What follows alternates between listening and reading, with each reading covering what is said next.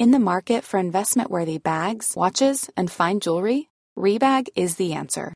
Rebag is a luxury resale platform where each piece is carefully inspected by experts to ensure quality and authenticity. Use Rebag to buy and sell finds from the world's top brands, including Louis Vuitton, Chanel, and Cartier. Head to Rebag.com to get 5% off your first purchase with code REBAGNEW. Shop today at Rebag.com. That's R E B A G.com. And use promo code REBAGNEW for 5% off your first purchase.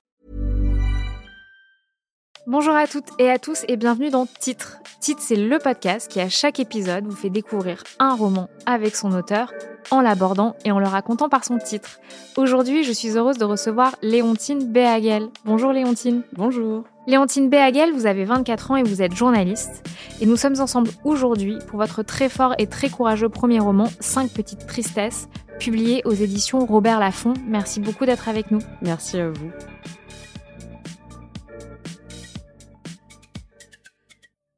Alors, Cinq petites tristesses raconte l'histoire de Léonie, jeune fille de 19 ans, novice en amour, qui entame une histoire avec Gilles, son parrain de 62 ans. Sous l'emprise de cet homme, très vite Léonie perd pied et se jette à corps perdu dans cette relation malsaine. Malgré les oppositions de sa famille, elle quitte Paris et s'installe chez lui à Lille. Commence plusieurs mois d'une cohabitation ambiguë, marquée par l'illusion de l'amour, la répulsion et une prise de conscience progressive qui conduira à un dépôt de plainte libérateur. Cinq petites tristesses décrit avec beaucoup de justesse le mécanisme d'emprise et expose avec courage les quelques événements qui suffisent pour perdre pied. Mais pas uniquement. C'est un roman qui place au cœur du récit la question du consentement au sein du couple, qui décrit les émotions ambiguës qui nous poussent parfois à prendre la mauvaise direction, qui dessine la complexe cohabitation entre discernement et ascendance, et qui interroge le désir de liberté et les folies que nous sommes prêtes à accomplir pour l'adrénaline qu'elle procure.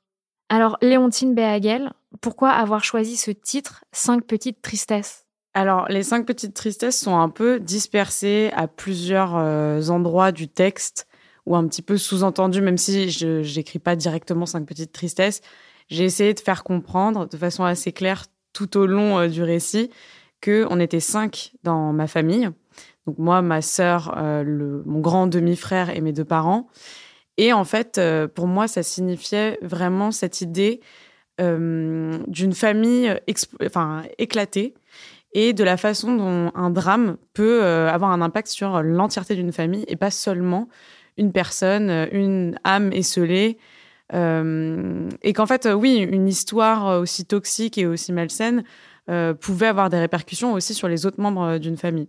Donc c'est pour ça que, que j'ai choisi ce titre. Mais en fait, c'est aussi un hasard pour être honnête, parce qu'à l'origine, euh, c'était euh, inséré dans le texte. Donc, ça, à la fin, on se rend compte que euh, elle se libère complètement de cette relation grâce à son groupe d'amis. Ils sont cinq en tout. Et, que tous les, enfin que les quatre autres étaient aussi un petit peu esselés, n'avaient pas beaucoup d'amis, étaient très ouais plongés chacun dans leur solitude. Et d'un coup, en se rencontrant, ils forment une espèce de réparation. Ils se réparent tous ensemble. Euh, et en fait, c'est mon frère, euh, bah, du coup, ce grand demi-frère, qui, en lisant le livre euh, pour la première fois, a retenu ces mots et il m'a dit ça fera un bon titre, cette expression-là, qui est nichée dans le texte. Et je me suis dit oui, en plus, ça fait, ça fait écho à la famille. Mmh. Quelles sont justement les tristesses des autres personnages? Euh, on voit quand même euh, que, que c'est extrêmement dur hein, pour euh, tous les autres membres de la famille. Déjà, je pense que pour la sœur, donc, donc ma petite sœur, bon, je vais aussi à chaque fois entre le elle et le je parce que voilà, Léonie, Léontine, on a un peu oui, c'est votre histoire, c'est votre témoignage. voilà, mon mm. alter ego. et donc ma sœur, à cette époque-là, était très jeune, elle avait 14 ans. Et je pense que même si elle a compris tout de suite de quoi il s'agissait, et d'ailleurs comme mes parents, et dans le texte, qui est quand même assez exceptionnel, euh, même si on commence à ouvrir les débats sur ces sujets-là, il y a quand même tellement de parents et de, de, membres de la famille qui ne comprennent pas forcément euh, ce qui est en train de se jouer directement, à savoir euh, une relation d'emprise. Donc malgré cette... Euh, ce, qui n'est pas le cas de vos parents, qui tout de suite comprennent. Et de votre mère, qui sent tout de suite qu'il y a quelque chose euh, de pas normal qui se joue avec, euh, avec Gilles, le parrain de Et je pense que c'était ma chance aussi dans cette histoire, parce que par exemple, si on compare au consentement, même si c'était une autre époque, et que c'est en vrai un peu incomparable, parce que dans ce cas-là, elle était mineure, on voit que la mère de Vanessa Springora a un doute au début, mais accepte très rapidement la relation malgré son anomalie qui est cette différence d'âge très choquante et le fait qu'elle soit mineure.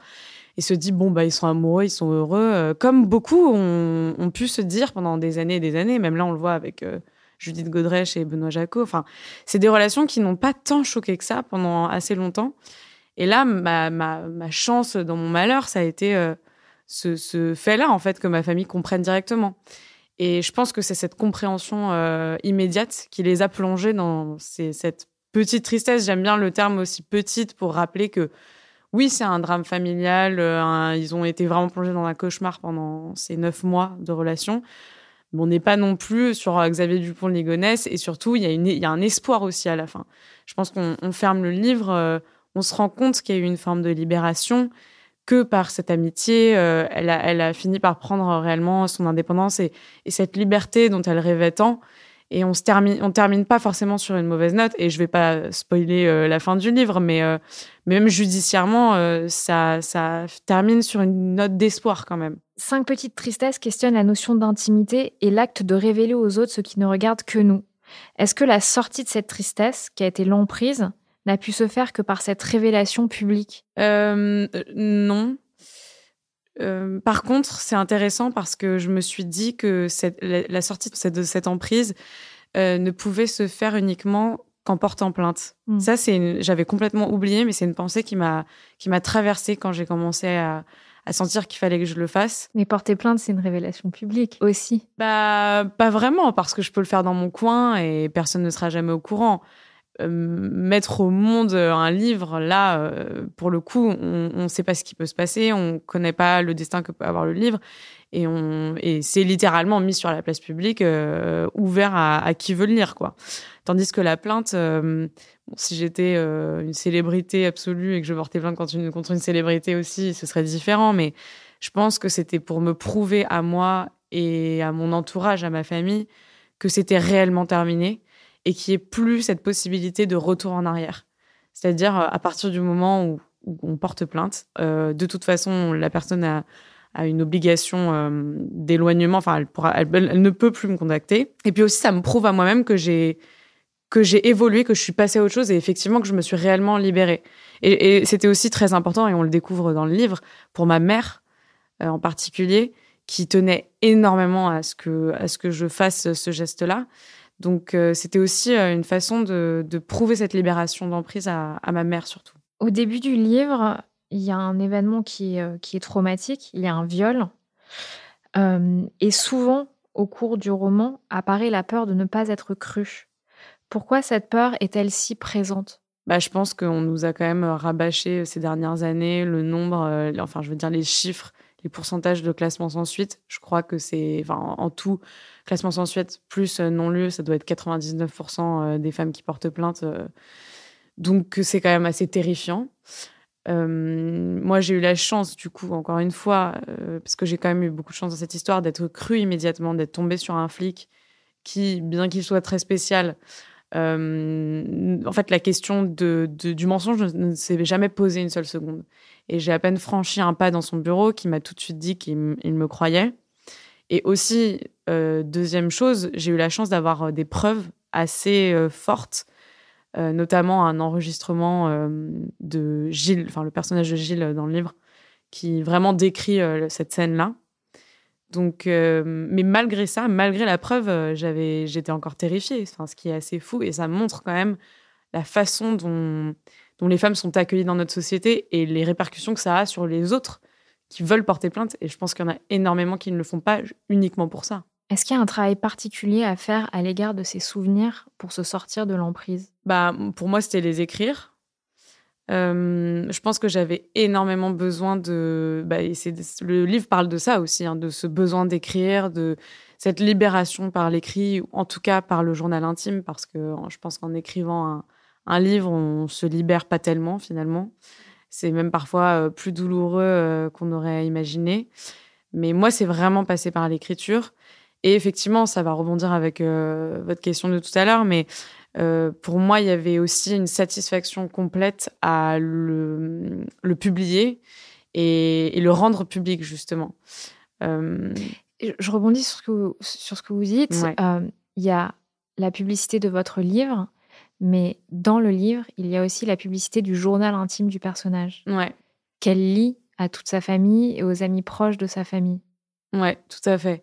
Et ça, c'était, c'est vrai qu'il y a eu cette espèce de, ces deux, ces deux couches en fait qui ne cessaient de se superposer, c'est-à-dire l'histoire en train de se dérouler et le récit que j'étais en train d'en faire à côté dans ce journal, qui justement est inséré dans le texte, parce que en, écrivant le livre, il y avait certains passages ou certaines sensations que j'avais du mal à, à retrouver, et je me référais sans cesse en fait au journal et je n'arrêtais pas de me dire, mais il y a, certains passages, que je n'aurais pas pu écrire mieux que euh, comme ils le sont euh, notés dans le journal, quoi. Et, euh, c'est vrai que bon, ça, c'est je me, je me, suis rendu compte de ça en, tenant un journal pendant toutes ces années. C'est la façon dont on parle à mémoire, mais on a vraiment une mémoire pourrie, quoi. Et, et, je pense surtout dans une histoire douloureuse, on a, on a forcément envie, enfin, malgré nous, on occulte tellement d'éléments et on veut oublier. Mm, exactement. En fait, notre, mémoire fait un tri sélectif. Et c'est vrai que tous les moments du début, c'est-à-dire euh, cette illusion, euh, euh, cette sensation d'amour que j'ai pu ressentir, cette admiration, a été, enfin, ont été totalement supprimés en fait de mon espace mental. Et avoir ces documents qui qui relataient exactement de comment, de mes sensations euh, et, de ce qui se passait dans ma tête à ce moment-là, ça a été hyper précieux. Et en plus, ça a pu rendre le récit encore plus honnête et, juste. Euh, parce que je pense que, bon, je dis tout le temps que si je l'avais écrit maintenant, parce que aussi c'est important de, préciser que je l'ai écrit très rapidement après que l'histoire se, soit terminée, peut-être un mois après avoir porté plainte, et j'ai porté plainte euh, quatre mois après la fin de l'histoire. Donc en fait, tout s'est fait dans, un, dans une timeline super euh, réduite. Et, euh, et je pense que si j'avais écrit ce livre aujourd'hui, c'est-à-dire euh, quatre ans plus, quatre ou cinq ans plus, cinq ans plus tard, j'aurais, j'y aurais mis énormément de colère. Je l'aurais jugé lui énormément. Moi aussi, je me serais jugée en tant que cette jeune fille de 19 ans. Et là, le travail n'avait tellement pas été fait. J'avais même pas eu le temps, en fait, de, de réfléchir à toute cette histoire, de l'analyser, de, de, de, prendre la mesure. De prendre la mesure de tout ce qui s'était passé que j'étais déjà en train d'écrire le livre. Donc euh, forcément, il y avait une forme de, pureté et de sincérité absolue. Euh, aucune forme de colère, aucune forme de désir de jugement ou de vengeance au moment de l'écriture, ce qui rend ce texte, euh, bah, je pense, beaucoup plus juste que si je l'avais fait maintenant ou si j'avais eu le recul nécessaire. Vous le disiez tout à l'heure, la place de la mère est très importante dans cette histoire. Et je me demande, enfin, pour moi, Cinq petites tristesses, c'est aussi un roman sur le rapport à la mère. Le personnage de Léonie avance le manque de démonstration d'amour de sa mère comme une des raisons qui l'a amené à cette relation avec Gilles. Est-ce que ce roman, c'est pas aussi l'histoire d'une mésentente, d'un conflit, d'un manque de communication avec la mère? Ah si, complètement. C'est vraiment comme ça que je voulais euh, qu'il soit lu, donc euh, c'est parfait. Euh, non, je pense que c'était très important de montrer qu'il y avait eu une espèce de transfert euh, d'emprise, que j'étais un peu passée d'une emprise à une autre, en fait, finalement. Même si c'est incomparable, que ma mère n'a jamais voulu me faire de mal et que cet homme euh, est extrêmement toxique et malsain. Enfin, je veux dire, ça n'a rien à voir. Mais moi, enfin, c'est ce que j'essaie de dire dans le livre, c'est j'étais complètement dévouée à ma mère. Chacun de ces mots avait un impact, euh, les faisait l'effet d'une bombe dans mon corps et dans mon cerveau. Tout ce que je faisais, c'était pour lui plaire. Et j'en souffrais énormément. Et soudain, dans cet univers et dans ce cadre conflictuel, survient cet homme qui en fait apparaît comme une porte de sortie de ce monde euh, euh, très enfermant et, extrêmement euh, conflictuel. Donc en fait, je pense, je me dis souvent, on, me demande souvent la question, enfin on me pose souvent la question, est-ce que si tu avais été dans un autre contexte euh, familial ou, amoureux d'ailleurs, si tu avais déjà eu une expérience amoureuse, est-ce que tu penses que tu serais tombée malgré tout dans cette relation? Et j'ai tendance à dire non. Et je pense que si euh, je me sentais absolument euh, chez moi dans cette maison, si j'avais eu, bon là ça dépasse l'ordre, enfin ce rapport à la mère, mais une relation avec un garçon de mon âge qui s'était extrêmement bien passé, qui avait été saine, euh, je pense pas que j'aurais perçu cet homme comme euh, une solution à la fin de, mes mots. Quoi. Bah, justement, cette relation avec Gilles, c'est aussi une source d'excitation parce qu'elle symbolise la liberté. Mm. mais aussi parce que le personnage de Léonie sait que c'est subversif. Quelle est la part du désir de transgression dans cette histoire? Elle est assez grande et j'ai tendance à la comparer à une euh, crise d'ado tardive. On, comprend très rapidement dans le livre que Léonie est une fille, euh, est un enfant euh, très sage, qui n'a jamais fait une seule connerie, qui s'est toujours bien comporté, bien à l'école, qui en plus est très en retard par rapport à ses copines.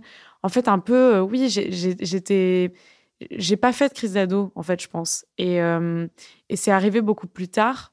Et ce désir de provoquer, de choquer, était présent malgré tout dans, dans, dans le désir de, de cette relation aussi. Il y avait une grosse part de, de, de provocation, ça c'est sûr. Il y a un terme qui revient aussi beaucoup dans le livre, c'est la volonté du personnage, votre volonté d'être prise pour une adulte. Ouais. Mais euh, cette, enfin, ce désir de liberté était complètement, enfin, cette impression que j'allais trouver ma liberté chez lui était évidemment illusoire. Et effectivement, comme j'étais constamment euh, rabaissée entre guillemets au, stade d'enfant, au stade d'ado euh, chez moi. C'est marrant, pardon, je rebondis là-dessus parce que quand on vous lit, on n'a pas du tout l'impression que vos parents vous infantilisent. Ah ouais? Ouais. Au contraire, je trouve qu'il vous parle vraiment en adulte très vite. Il vous traite en adulte dans ce problème que la famille traverse. Bah, peut-être que c'est juste euh, moi avec moi-même, mais je sais que j'ai toujours détesté l'enfance, j'ai toujours détesté l'adolescence. Je ne supportais pas euh, le fait d'avoir euh, des règles, de d'avoir ce manque absolu de liberté. Malgré tout, ma mère était assez stricte et j'avais pas spécialement envie de sortir, mais le fait de pas avoir la possibilité de le faire, par exemple, ça m'était insupportable. Euh, et, je me sentais, je pense que je me sentais gamine parce que j'avais toutes ces règles, cette sévérité, euh, et que mon seul échappatoire, c'était ma chambre d'ado, en fait. Et, euh, et là, soudain, on a quand même le regard d'un homme adulte qui se pose sur nous, et on se sent, on a cette illusion de devenir une femme, d'accéder à ce monde qui nous était totalement fermé, qui est le monde des adultes, et donc de de soudain euh, pouvoir se placer euh, au même euh, niveau, à la même échelle que ses parents et, de cesser de se sentir inférieur. Donc je pense qu'il y avait beaucoup de ça aussi. Vous écrivez Personne ne pourrait jamais briser cette relation. C'est ce que je ne cessais de me répéter quotidiennement, me réfugiant dans l'émotion forte que me procurait cette passion interdite. Est-ce que c'est cette quête de l'émotion forte, cette volonté de combler le vide qui a poussé Léonie à se jeter dans cette relation? Oui, aussi on voit quand même qu'il y a, beaucoup d'ennuis dans cette maison, dans cette chambre. Euh, encore une fois, un retard par rapport à ses amis qui ont déjà vécu des petites histoires. Euh, une vie euh, monotone en prépa, puis à la fac, où en fait sa vie se résume à faire l'aller-retour entre sa chambre et une bibliothèque, et, un désir de vivre des grandes choses, de vivre une histoire romanesque. Et, pour moi, c'était, oui, le, moyen de vivre cette histoire dont je rêvais tant, qui en plus était complètement atypique, euh, comme on le disait avant, un peu choquante, euh, un peu provocatrice. Enfin, en fait, il y avait vraiment la recette absolue pour donner exactement tout ce que je cherchais. Donc, une porte de sortie, un adulte en plus qui veut bien m'accueillir chez lui, donc je peux partir même physiquement de chez mes parents. Euh, enfin, ce désir de provoque était comblé. Donc c'était un peu euh, un, mix de tout ça, quoi. Vous écrivez J'ai mal et ça me plaît. Pourquoi avez-vous aimé avoir mal? Je pense qu'on a tous un moment euh, cet amour de la souffrance et cette délectation de pleurer dans sa chambre en disant que sa vie est un cauchemar et que, et que tout va mal et que tout est atroce. Je pense que c'est franchement purement humain. Euh, et puis j'étais, enfin, je pense que encore une fois, c'est très adolescent. Euh, après, il y a aussi des adultes qui se font du mal, mais moi, j'ai vraiment l'image de, de, de l'ado euh, en souffrance qui se regarde, enfin, qui pleure en se regardant le nombril, quoi, et qui a l'impression que le monde s'écroule et, qui ne regarde pas plus loin que ce qui est en train de se passer en lui. Donc, mais il y a toujours une forme de complaisance à, la déprime et à la souffrance, euh, il y a toujours une part un petit peu euh, de d'acceptation et même euh, ouais de, de complaisance. Ouais. Léonie passe beaucoup de temps à trouver des excuses à Gilles. Est-ce que c'est aussi ce pardon constant qu'elle lui accorde qui l'enferme dans cette relation? Oui, forcément. Et c'est assez fou parce que quand je me souviens, enfin, quand je relis les pages de ce livre, ou là, plus récemment, dans, quand on, on était en train de faire les corrections, j'ai réécouté les enregistrements euh, euh, qui sont, enfin, dont, je parle, que j'évoque à la fin, donc où j'entends sa voix en train de me parler, etc. Des mots qu'il a sortis que j'avais complètement oubliés. Je me dis, c'est dingue parce que cette histoire, enfin, je veux dire, un homme ferait un, dixième de ce qu'il m'a fait, euh, je n'aurais jamais accepté ça une seconde, quoi. Parce que je pense que c'est aussi avec l'expérience, malheureusement, qu'on qu'on peut avoir euh, un moyen de comparaison et donc comprendre ce qui est anormal. Euh, et effectivement, étant donné que premièrement, je n'avais jamais eu aucune histoire, donc aucun moyen de comparer tout ce qu'il était, la façon dont il était en train de se comporter, que j'étais très jeune et surtout que je n'avais pas vraiment d'autres options au bout d'un moment puisque partir, c'est une chose, euh, mais comment, une fois qu'on est parti, fait-on pour revenir? Euh, Une fois qu'on a coupé les ponts avec tout le monde, euh, qu'on parle plus, qu'on parle plus ni à ses amis ni à sa famille, qu'on est en fait complètement isolé, parce que c'est ça aussi souvent l'emprise, c'est l'isolement, la façon dont quelqu'un va nous, nous enfermer et nous couper de tout ce qu'on a toujours connu et des gens qui nous aiment. donc je n'avais pas finalement pas d'autre choix parfois que de pardonner. Léonie porte plainte contre Gilles, le livre s'ouvre d'ailleurs là-dessus. Le fait que le policier qui prend sa plainte qualifie un des actes de Gilles de viol la rend, elle, légitime dans sa démarche. Et là, vous écrivez Je me sens plus légitime que d'habitude, mais il est difficile de se présenter, de s'intellectualiser et de s'assumer comme victime d'un crime aussi laid que celui-là. Est-ce qu'accepter d'être une victime est une tristesse supplémentaire? Oui et non. Je pense que ça fait du bien aussi euh, d'accepter ce qui s'est réellement passé euh, et que les autres le considèrent. Parce qu'il y avait cette difficulté aussi étrange euh, de se dire je souffre, je sais que ce que j'ai vécu me fait souffrir aujourd'hui, m'a fait énormément de mal, mais en même temps, par rapport à l'idée que beaucoup se font du viol aujourd'hui, encore malheureusement, c'est le mec dans un parking avec un cutter sous la gorge euh, et absolument pas le fait que bah, la plupart des cas, même la très grande majorité des cas, se font dans le lit conjugal, quoi, mm. ou par des gens dans l'entourage proche. C'est ça, dans l'entourage proche surtout. Euh, donc du coup, je pense que je n'avais même pas conscience qu'on avait le droit d'appeler ça un viol, même si on me le disait. Donc les parents, les amis utilisent ce terme très rapidement, immédiatement, dès que je raconte l'histoire mais profondément, enfin à l'intérieur de moi, c'était enfin c'était inconcevable en fait. Et euh, pas parce que le mot était trop difficile, mais parce que je effectivement j'avais ce manque de légitimité et je me disais mais moi l'idée que je me fais du viol, c'est tellement 100 fois plus violent, atroce euh, et une fois qu'on dit non, la personne continue. Euh, en occultant complètement que le fait que dans la définition du viol, enfin dans la loi en fait, il y a écrit aussi ces deux termes que du coup je découvre, qui sont par surprise, et qui a été exactement euh, le cas du mien. Euh, donc je pense qu'il y a une forme de libération aussi quand on nous dit euh, tu es légitime, en plus quelqu'un qui a le droit de nous lire, puisque c'est littéralement la personne chez qui on va porter plainte. Donc une forme de satisfaction et, de libération, mais aussi, oui, une, douleur, une humiliation aussi, euh, encore aujourd'hui, euh, je me dis, mais c'est, j'ai donné mon. Enfin, après, ça représente aussi l'entièreté de la relation, mais j'ai donné mon corps à cette personne euh, que, que je déteste et qui me dégoûte profondément. Donc, oui, on se sent humilié, on se sent sale aussi.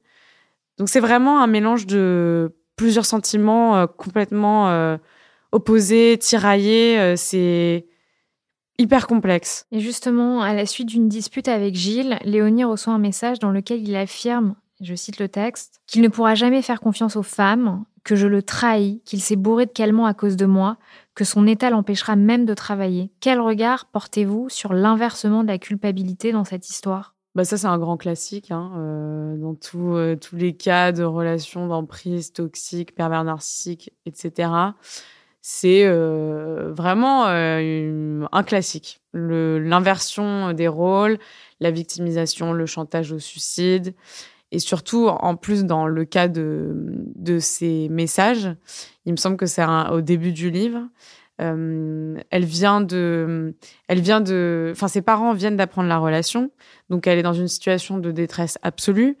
Et elle lui dit je ne vais pas pouvoir te rejoindre tout de suite, il faut que, que je que je m'occupe de cette situation avec mes parents. Et je veux dire si on réfléchit de façon avec du bon sens, n'importe quelle personne normalement constituée aurait dit à une gamine de 19 ans, surtout si cette personne en a 60, écoute, oui, évidemment, gère ta situation avec tes parents, euh, essaye d'arranger les choses, euh, en tout cas, je suis là, je t'attends. Et lui, sa réaction première, c'est de se poser en victime, faire du chantage pour que la personne euh, vienne le rejoindre, mettre de l'eau dans le gaz au milieu de cette relation parentale qui est déjà très conflictuelle. Donc, en fait, faire l'absolu inverse de ce qu'il aurait dû faire. Et je pense que, pareil, euh, aujourd'hui, quelqu'un se comporte comme ça avec moi, je saisis immédiatement ce qui est en train de se passer. Je comprends dès la première seconde euh, quelle euh, technique de manipulation il est en train d'adopter. À l'époque, j'ai 19 ans, j'ai des œillères sur le visage. j'ai ce sentiment illusoire aussi, avec toutes ces années de réflexion, d'être amoureuse de lui. Et qu'en fait, dans l'histoire, ce sont mes parents les monstres et que lui est mon, est mon sauveur. Donc, forcément, c'est assez fou, parce qu'en relisant ça, je me dis, mais comment j'ai pu. Enfin, comment c'est possible, en fait, de ne pas voir ce qui est en train de se passer, puisque ça semble tellement évident quand on le lit dans le livre. Et pourtant, euh, quand on a 19 ans, qu'on est immature, euh, qu'on n'a euh, aucun moyen de comparaison, puisqu'on n'a rien vécu, ben ça l'est pas tant, en fait, finalement. D'ailleurs, elle est consciente que Gilles, il est pas beau, euh, qu'il a un mode de vie euh, qui n'est pas attrayant. Euh, elle aime même pas les rapports physiques avec lui. Et elle est même pas sûre de vraiment l'aimer, en fait. Elle ne se raconte aucune histoire à ce sujet, d'ailleurs. Et elle le dit elle-même dans son journal. Elle s'en fiche, ça ne change rien. Ouais, c'est assez, c'est assez fou. Et d'ailleurs, dans, dans, le journal, on le voit de façon. Enfin, quand je reprends mon journal de l'époque, vraiment d'un jour à l'autre, du jour au lendemain, mon, mon sentiment va changer je vais écrire un jour, je suis folle amoureuse de lui, je le sais. Et puis le lendemain, en fait, non, c'est impossible. Je sais très bien que ce n'est pas de l'amour.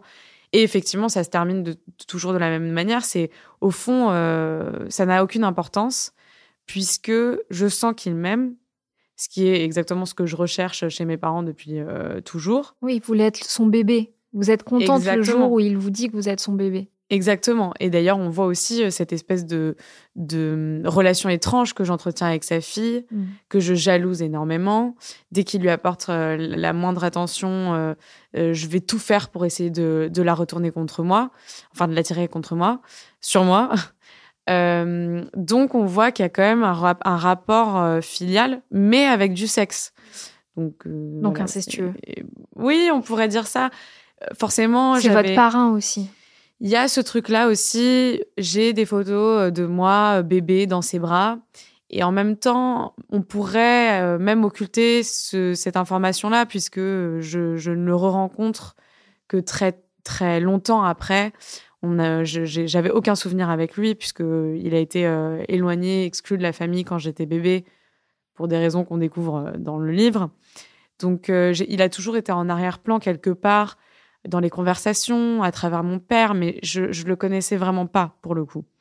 Mais euh, effectivement, euh, euh, parrain ou pas, j'avais cette image du, du, père, du sauveur, même de la mère un peu. Et je crois que je le dis dans le texte aussi, cette idée de tout ce que j'ai toujours attendu de ma mère, tout ce dont j'ai toujours rêvé. D'un coup, il me l'offre sur un plateau.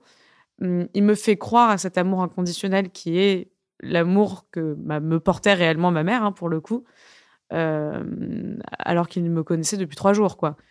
Et, euh, et c'était plus facile pour moi d'y croire que, euh, que de rester dans ma souffrance adolescente. À un moment, dans le livre, Léonie se sépare de Gilles, mais commence assez vite à le revoir sans le dire à son entourage. Est-ce que le mensonge, ici, est une tristesse? Oui, je pense que c'était très douloureux, c'est ce moment-là précisément, puisque j'ai commencé à mentir à bah, mes parents, à mes amis, à tout mon entourage qui était très inquiet pour moi, et que je n'arrivais pas à trouver euh, d'autres solutions. J'arrivais pas à, c'est horrible, mais j'arrivais pas à faire autrement. Et je compare souvent cette euh, situation à un addict à la drogue, c'est-à-dire quelqu'un qui veut vraiment s'en sortir, qui va dire à son entourage qu'il est prêt à passer à autre chose, à enfin sortir de, de, ce fossé, enfin de, de, ce gouffre, qui va parvenir au début à rester sobre et puis replonger, savoir que ça lui fait du mal et mentir à l'entourage pour ne pas le décevoir. Et c'est exactement, euh, exactement le même, euh, le même schéma qui, qui est en train de se produire ici, ce qui est assez fou. Et d'ailleurs, euh, enfin, il n'y a pas très longtemps, je parlais avec une copine qui, elle aussi, était dans une situation d'emprise. Et c'est la première comparaison qu'elle a faite, c'est j'avais l'impression d'être sous drogue, d'être addict, en fait, d'être une camée, alors que j'ai pas forcément de tendance addictive, mais c'est vraiment le, la première analogie qui me vient, quoi. Et c'est ce que je n'ai pas arrêté d'écrire, moi. C'est, c'est aussi cette comparaison que je faisais tout le temps. Donc, euh, c'est, pour moi, ce sentiment, il se décrit vraiment euh, de cette façon-là. Léonie, lorsqu'elle est dans le bureau du policier qui prend sa plainte, exprime que c'est dans cet endroit si particulier qu'elle devient une femme.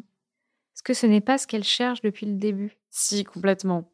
Et je pense que la fin du livre est un peu cet, euh, cet accomplissement et enfin cette prise euh, de, liberté et d'indépendance dont elle rêve finalement depuis le, début du livre et, qu'elle a totalement perdu en pensant, en pensant trouver. quoi. Et en sortant finalement de cette relation, mais sans retourner chez elle, enfin dans la, maison familiale du début, bah, elle s'envole de ses propres ailes, quoi. Et je pense que le fait d'avoir, on y revient, mais en face de vous, un flic qui vous dit oui, tu es une victime, oui, ta parole mérite d'être dite, et oui, ce mec est un énorme connard. Franchement, il y a quelque chose qui se transforme, quoi. On se dit, déjà, on se sent tellement moins seul, et, et on se rend compte qu'on n'est pas. Enfin, moi, je me suis rendu compte que j'étais pas folle, que tout ça était bien arrivé, que ça avait de la valeur et que j'étais légitime et donc, bon, là, c'est de façon romancée, j'ai l'impression de devenir une femme, mais c'est euh, ouais, cette, euh, cette émancipation, quoi. Le début d'une émancipation. Est-ce que vous pensez que tout le monde est une tristesse? Euh, Philosophique comme question. Je pense que, je pense que oui. c'est tout à l'heure, là ce matin, j'ai fait une énorme crise d'angoisse au bureau et, en pleine conférence de rédac, donc je quitte la pièce complètement euh, euh, en larmes. Enfin, j'avais l'impression d'être une énorme drama queen. Et ensuite, les gens sont venus me voir et j'avais hyper, je me sentais tellement honteuse. Il y a trois personnes différentes qui m'ont dit, en fait, c'est juste humaine. Et pour moi, c'est c'est ça. En fait, chaque être humain normal est une tristesse à un moment ou à un autre. Après, c'est euh, la question, la véritable question, c'est comment on va s'en servir. moi, c'était par l'écriture ou comment on va la masquer, la dissiper, mais c'est cyclique, quoi. Donc on n'y échappe pas, malheureusement. Enfin, pour finir, deux questions. Est-ce que vous pouvez me donner un titre de chanson qui pourrait être la bande originale du livre? C'est la bande originale de la fin du livre. C'est L'été indien de Jodassin. Parce que pour moi, c'est ça signifie.